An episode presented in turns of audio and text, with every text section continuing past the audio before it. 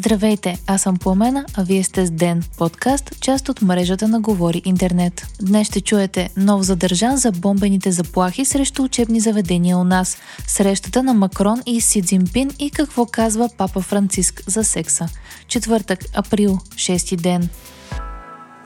Още един ученик е бил задържан от служителите на дирекция киберпрестъпност към ГДБОП за отправени от него бомбени заплахи към училища, съобщава БНТ. Момчето е от Бургас и е използвало анонимна почтенска услуга, от която е изпратил десетки имейли с бомбени заплахи.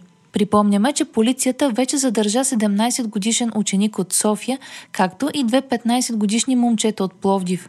Момчето от София е казал, че е изпратило имейлите, защото не му се е ходило на училище, а учениците от Пловдив са искали да забогатеят. От МВР коментират, че първите бомбени заплахи са били хакерски хибридни атаки от държави извън Европейския съюз, които са увлекли местни последователи. Всички заплахи са безпочвени и фалшиви и не са били открити взривни устройства в нито едно училище.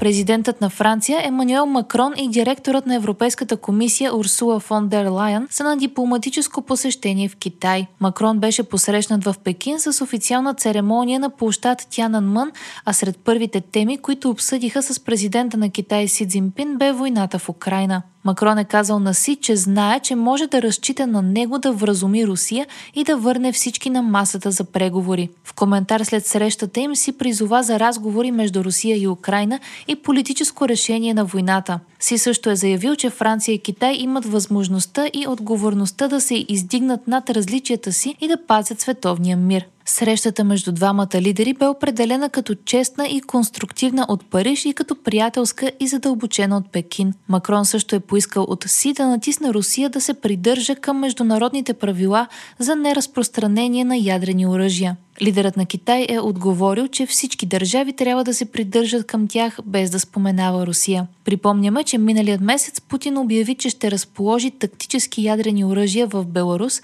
ход който мнозина видяха като опасна ескалация на конфликта в Украина. Отношенията между Европейският съюз и Китай са обострани от години и анализатори коментират, че по време на двойната визита Макрон и фон дер Лайен могат да играят роли на добро и лошо ченге. Докато френският президент затопля търговските връзки, шефът на Европейската комисия ще поставя някои необходими червени линии. След срещата си с Си, Макрон каза, че Европа трябва да устои и да не намаля търговията и дипломатическите си връзки с Китай.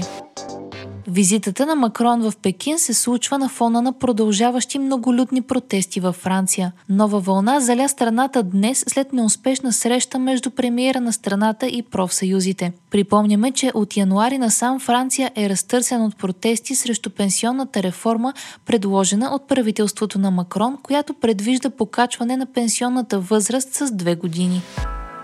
Папа Франциск описа секса като едно от красивите неща, които Бог е дал на човека, съобщава Ройтерс. Папата е направил коментара в документалният филм Папата отговаря, излъчен вчера под Disney+. В продукцията главата на Римо-католическата църква се среща с 10 млади човека, които му задават въпроси на различни теми. Част от тях са свързани с абортите, правата на ЛГБТ общността, секса, порноиндустрията и вярата. Франциск е казал също, че да изразяваш себе си сексуално е богатство, както и че ЛГБТ общността трябва да бъде приета от католическата църква. Всички хора са деца на Бог, а Бог не отхвърля никого, аз нямам право да изключвам никого от църквата, казва папата.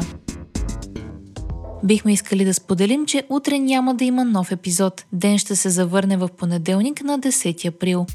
Вие слушахте подкаста Ден, част от мрежата на Говори Интернет. Епизода подготвих аз по на Кормова Петкова, а аудиомонтажа направи Антон Велев. Ден е независима медия, която разчита на вас, слушателите си. Можете да ни подкрепите, като станете наш патрон в patreon.com Говори Интернет и изберете опцията Денник.